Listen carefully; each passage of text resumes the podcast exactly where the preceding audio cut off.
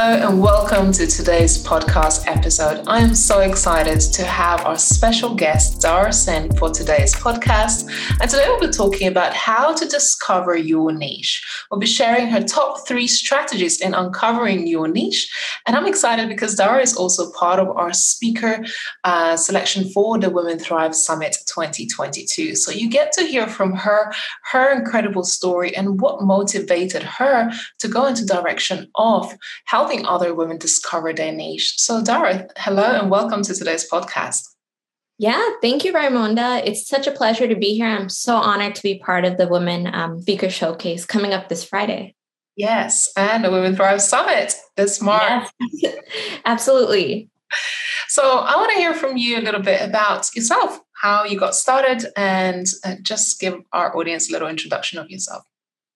Yeah, sure. So, hi, everyone. My name is Dhara Singh. I'm a former journalist from Yahoo Finance.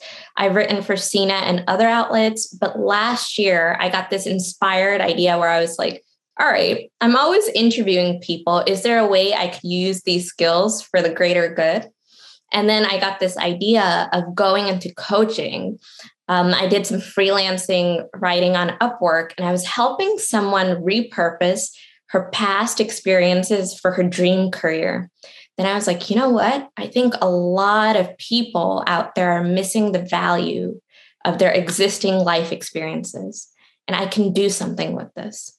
And then I hired a coach myself and I became a storytelling coach. So that's exactly what I do. I help people. I dig deep into their story and I unlock the clues to their niche. Wow. And I know this is a struggle for a lot of people to find their niche and find, I guess, their magic. When when we look at ourselves, sometimes we don't recognize the gems within ourselves. So, us to finding your own niche to start with before we get into kind of your top three tips for, for the ladies to uncover their niche. What was your journey in discovering that this is something you're epic at? It was very accidental. If I if years ago I told I would tell you how everything is supposed to play out, that would have been impossible because it's truly once you take the first leap that things start flowing unexpectedly. I was working in a bank, commuting 4 hours in a given day, and I knew something was off. I didn't know what, but I was like, "You know what? I can't be sitting this train for 4 hours." I like connecting deeper with people one on one in a non superficial way. So, how can I do that? And immediately, journalism came to me, or I'm like, all right, journalism is the field where you see Oprah, you see Lisa Ling, they do their thing, they meet with people one on one in like such an unbiased way. They get to know people. And I'm like, I want to be that, but I don't know how. So then I quit my job out of the blue. I spent eight months putting together a portfolio to become a journalist. Eventually, got into my dream school, became a journalist, started interviewing people. And, you know, as I was doing that during the pandemic, believe it or not, a part of me got really burnt out. And I was just like, all right, I need to, I need to figure things out where how can I use this passion that I have to get to know people on deeper level and make obviously monetize it, but also make a bigger impact. And so I hired a coach. I got certified as a coach myself. And I launched my first business of interviewing people and helping them discover their story. And in the process, I realized that I was helping them discover their niche. So there you go.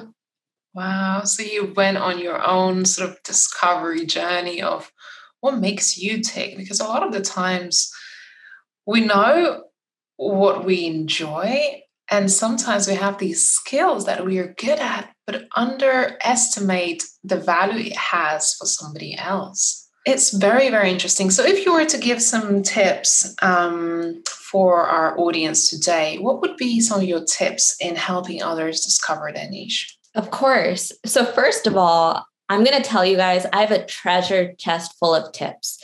So I'm going to give you a sample today, but for the rest, you're going to have to attend our Women Thrive Summit in March.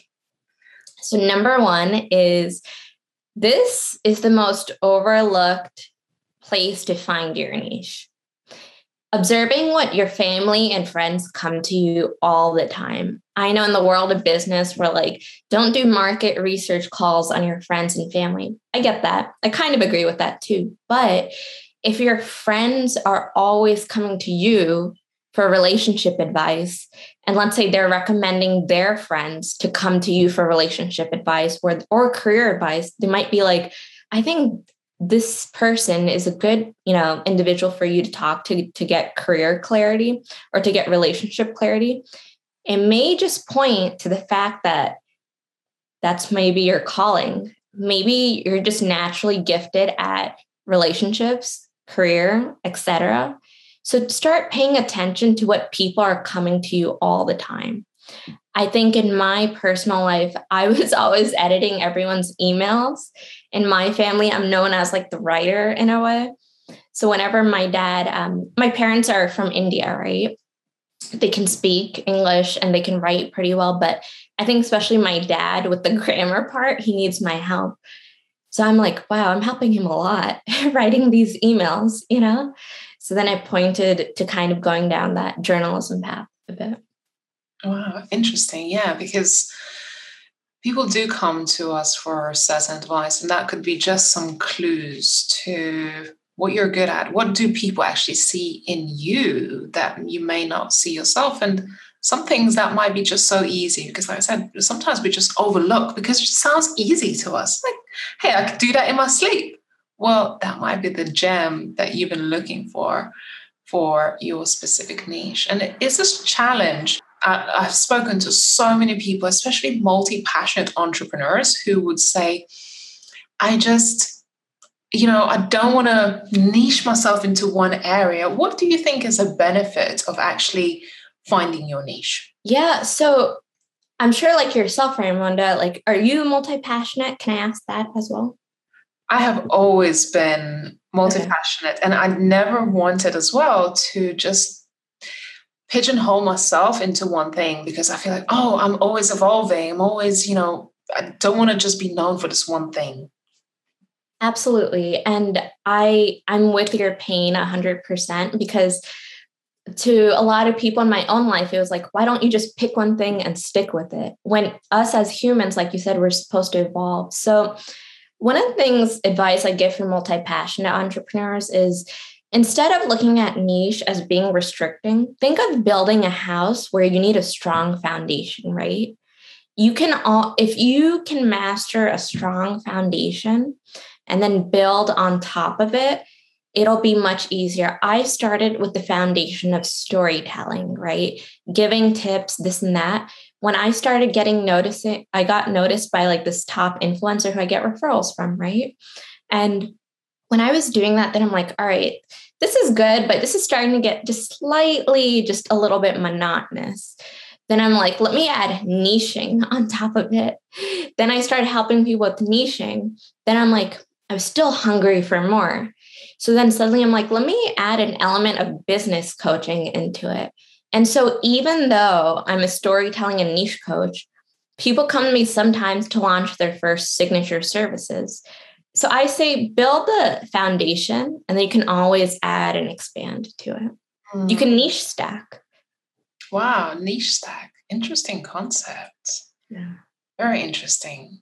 Yeah, because that that fear of not being able to serve a particular market, let's say, and as you evolve, yeah, it's so important when people actually get to know you for something because as you say you mentioned referrals. And what i do find that once you pick a niche because a lot of people especially in coaching industry can be very uh, sometimes vague or not specific enough and then they never get referrals because they're just not specific enough. And when you do become more specific i find that you will attract referrals, you'll have more speaking opportunities, you'll be asked for contribution. So there's a lot of benefits into actually just picking one thing that you become more known for and not worrying about it. And so talk to me about a niche stacking a little bit. Yeah, I literally just made the concept up last year.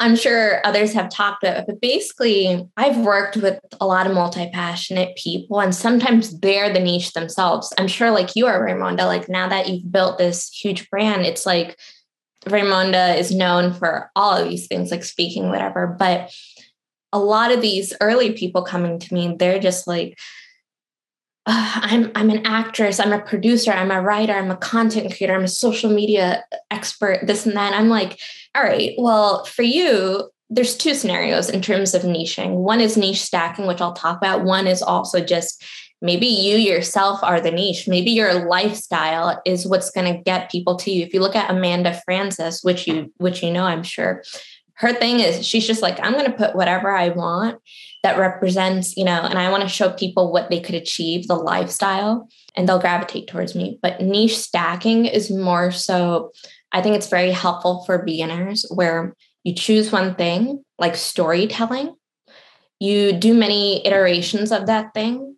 As you interview people one on one, you look at what other things you're accomplishing in those one on one sessions when I was interviewing people to help them discover their story, I was like, wow, I can literally see you also helping this market. I can see you labeling yourself as ex expert, you know? And so it became a scenario where they started off with the foundation, but then later on, as they were expanding, they just added something else to their name, like trauma and healing, storytelling and niche, life and business coach, you know? Yeah. So just evolving that and adding a specific another bow to to your yeah. time, like yeah. Amazing. I love that. Um, what other tips would you have to share with our audience today? Sure.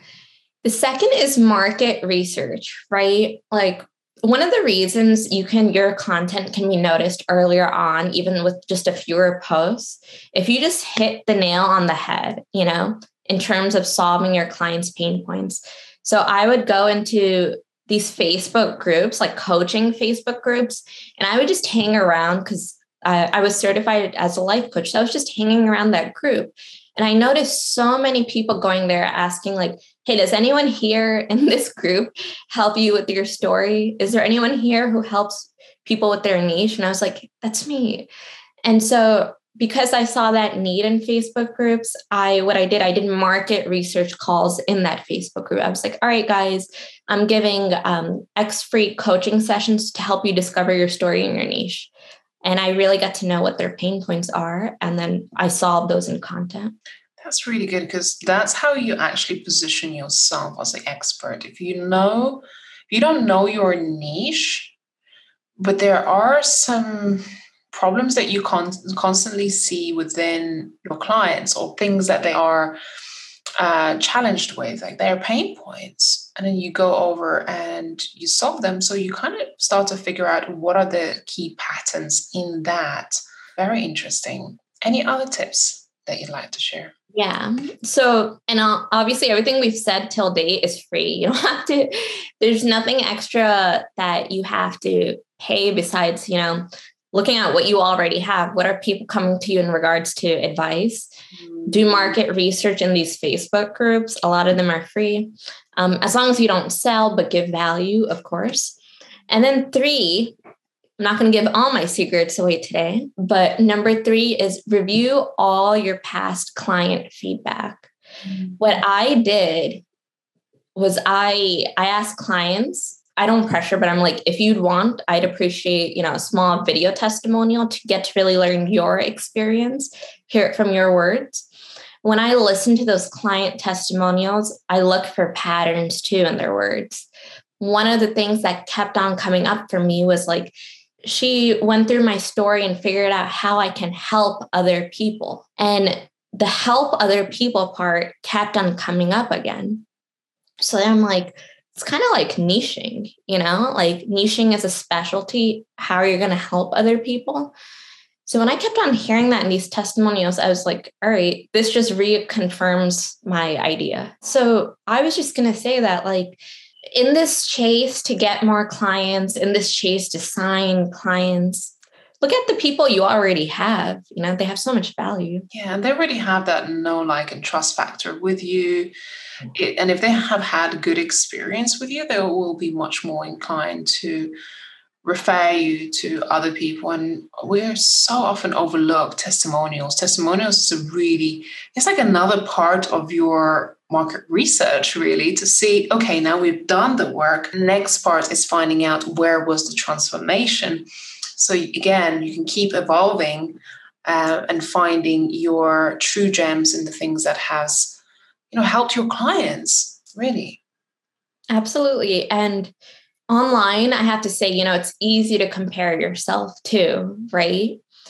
On the day's business, you know, every business has ups and downs, but let's say you have a slow week, you kind of look at those testimonials and you just feel this big feeling of gratitude too. You're like, you know, sometimes it's not. If you were to get 50 people in one mini course versus you were to get four really high impact clients and hearing about their experiences mm-hmm. on a deeper, more profound transformation, that's just so amazing. And they're honestly your biggest marketers too. Like they're ambassadors for your brand. Yeah.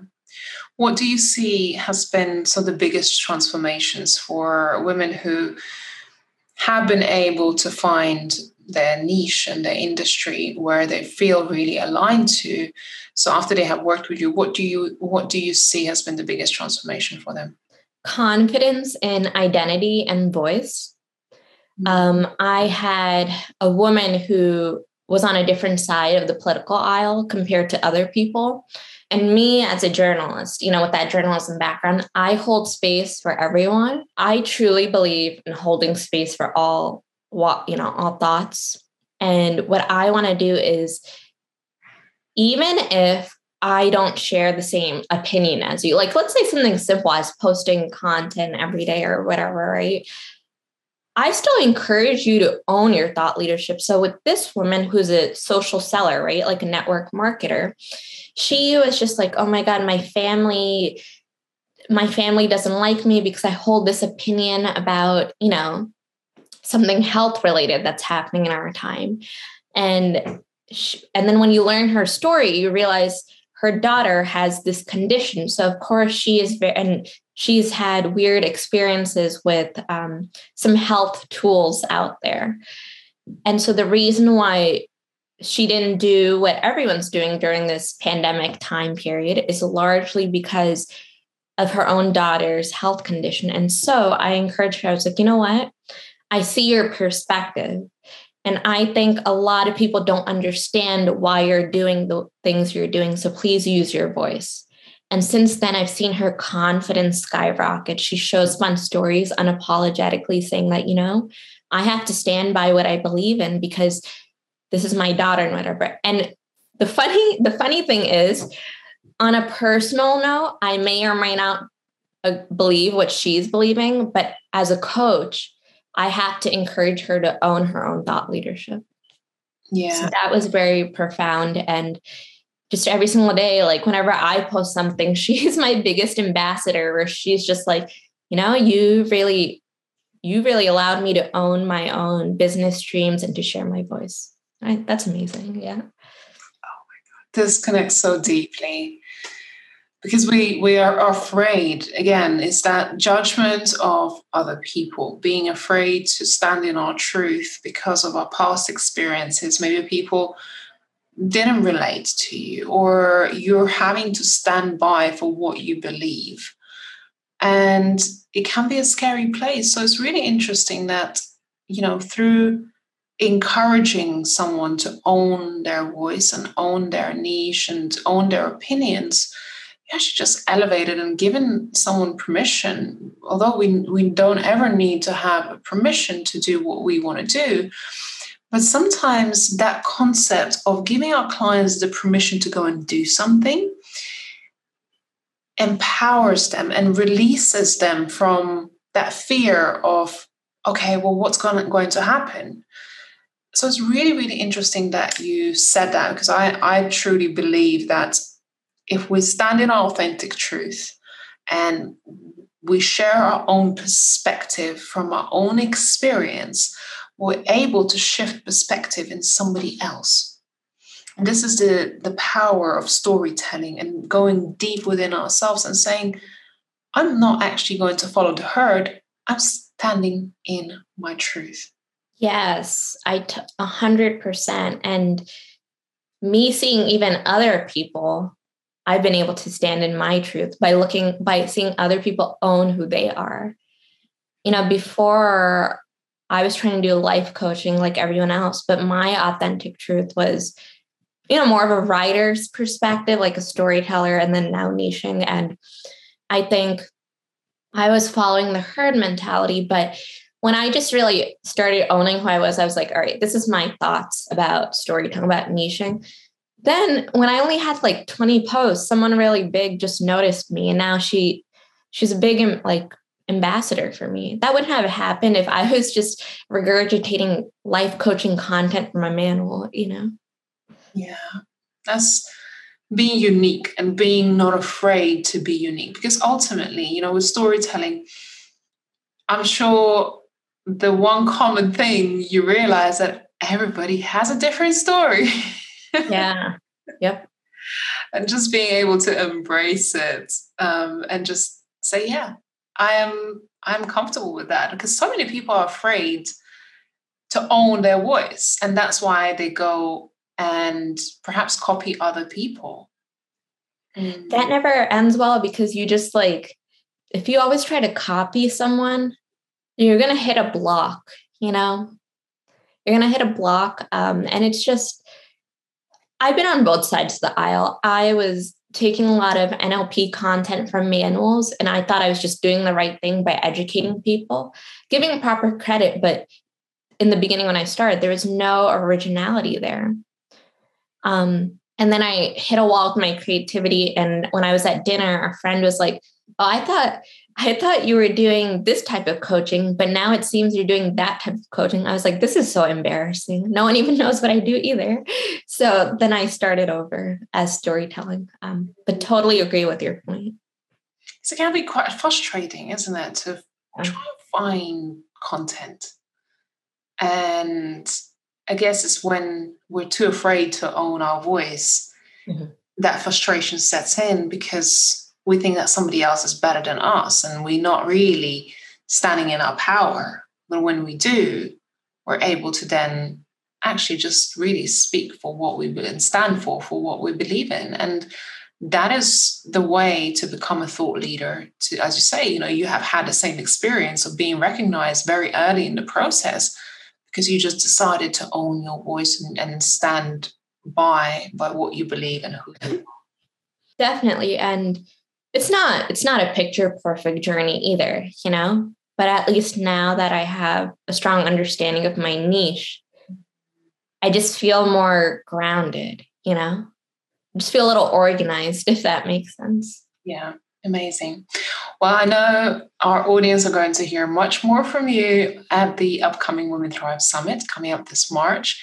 So if you feel inspired by Dhara's story and her tips today, and maybe you're still looking to find your own gem and be standing in your truth of your story and who you are, and really step into the power of your particular niche, then go over to womenthrivesummit.com and register for the upcoming summit. Um, book your ticket, be there because we have more than 30 amazing speakers who are going to be sharing their strategies, their stories, inspiring you, motivating you, and empowering you to be really more um, empowered leader, entrepreneur, speaker, author, and achieve your goals. Um, I think 2022 is really about rising together and thriving in life and business. And I'm so honored to have you part of this journey, Dhara. Oh, thank you. It's been such a rewarding experience too, and to meet the other ladies. Yeah, I have so enjoyed, and I look forward to having panel discussions on the summit. There's so much we we as women can relate on, through our experiences and some of the issues that you highlighted today or some of the things we talked about i see over and over again. And it's quite interesting to hear the testimonial of your clients who you know even if it is controversial even if it is different just to stand in our truth and stand for what we believe in. That is true empowerment. A hundred percent. And i hope that like if there's one thing, at least with our discussion today, that I can leave behind, it's just that everyone has an interesting story and everyone has a gift to offer this world. And sometimes you just need to dig a little deep and figure out what that is. Yeah, and we're all unique. And that's what I that's what I love about summits like this because we invite global speakers with different perspectives. And it doesn't mean we have to agree on the subjects. It doesn't mean that we have the same perspective because you're different. And by conversation, hearing your perspective, where you have where you coming from, we better able to understand the world around us, people around us, connect and have compassion for everyone. Compassion doesn't matter what, what, you know, your background, your story, the things that you have had to overcome, because some of the ladies have overcome some really tragic things. But now they're able to speak from a place of empowerment as opposed to shame or fear. And that's what I truly desire for every listener on this, this episode right now to know that the things that you have gone through, the stories that you may feel ashamed of, or the things that you think that you're not able to share, attend our summit and look at the stories that women are sharing on there and the experiences that they have had. And just know that whatever you have gone through, there is so much power in you standing in your truth and sharing that story and identifying how you can impact this world with your magical gifts. So, Dhara, I think your session will be really, really valuable for our audience on the summit. Thank you. Thank you so much, Raimonda. It'll definitely be a practical, one, I'll give you that. Amazing. Well, thank you all so much for listening to this podcast episode. Make sure you go over to womenthrivesummit.com to save your spot. Share this, subscribe to our to our future episodes, and I look forward to seeing you all very soon. Take care for now.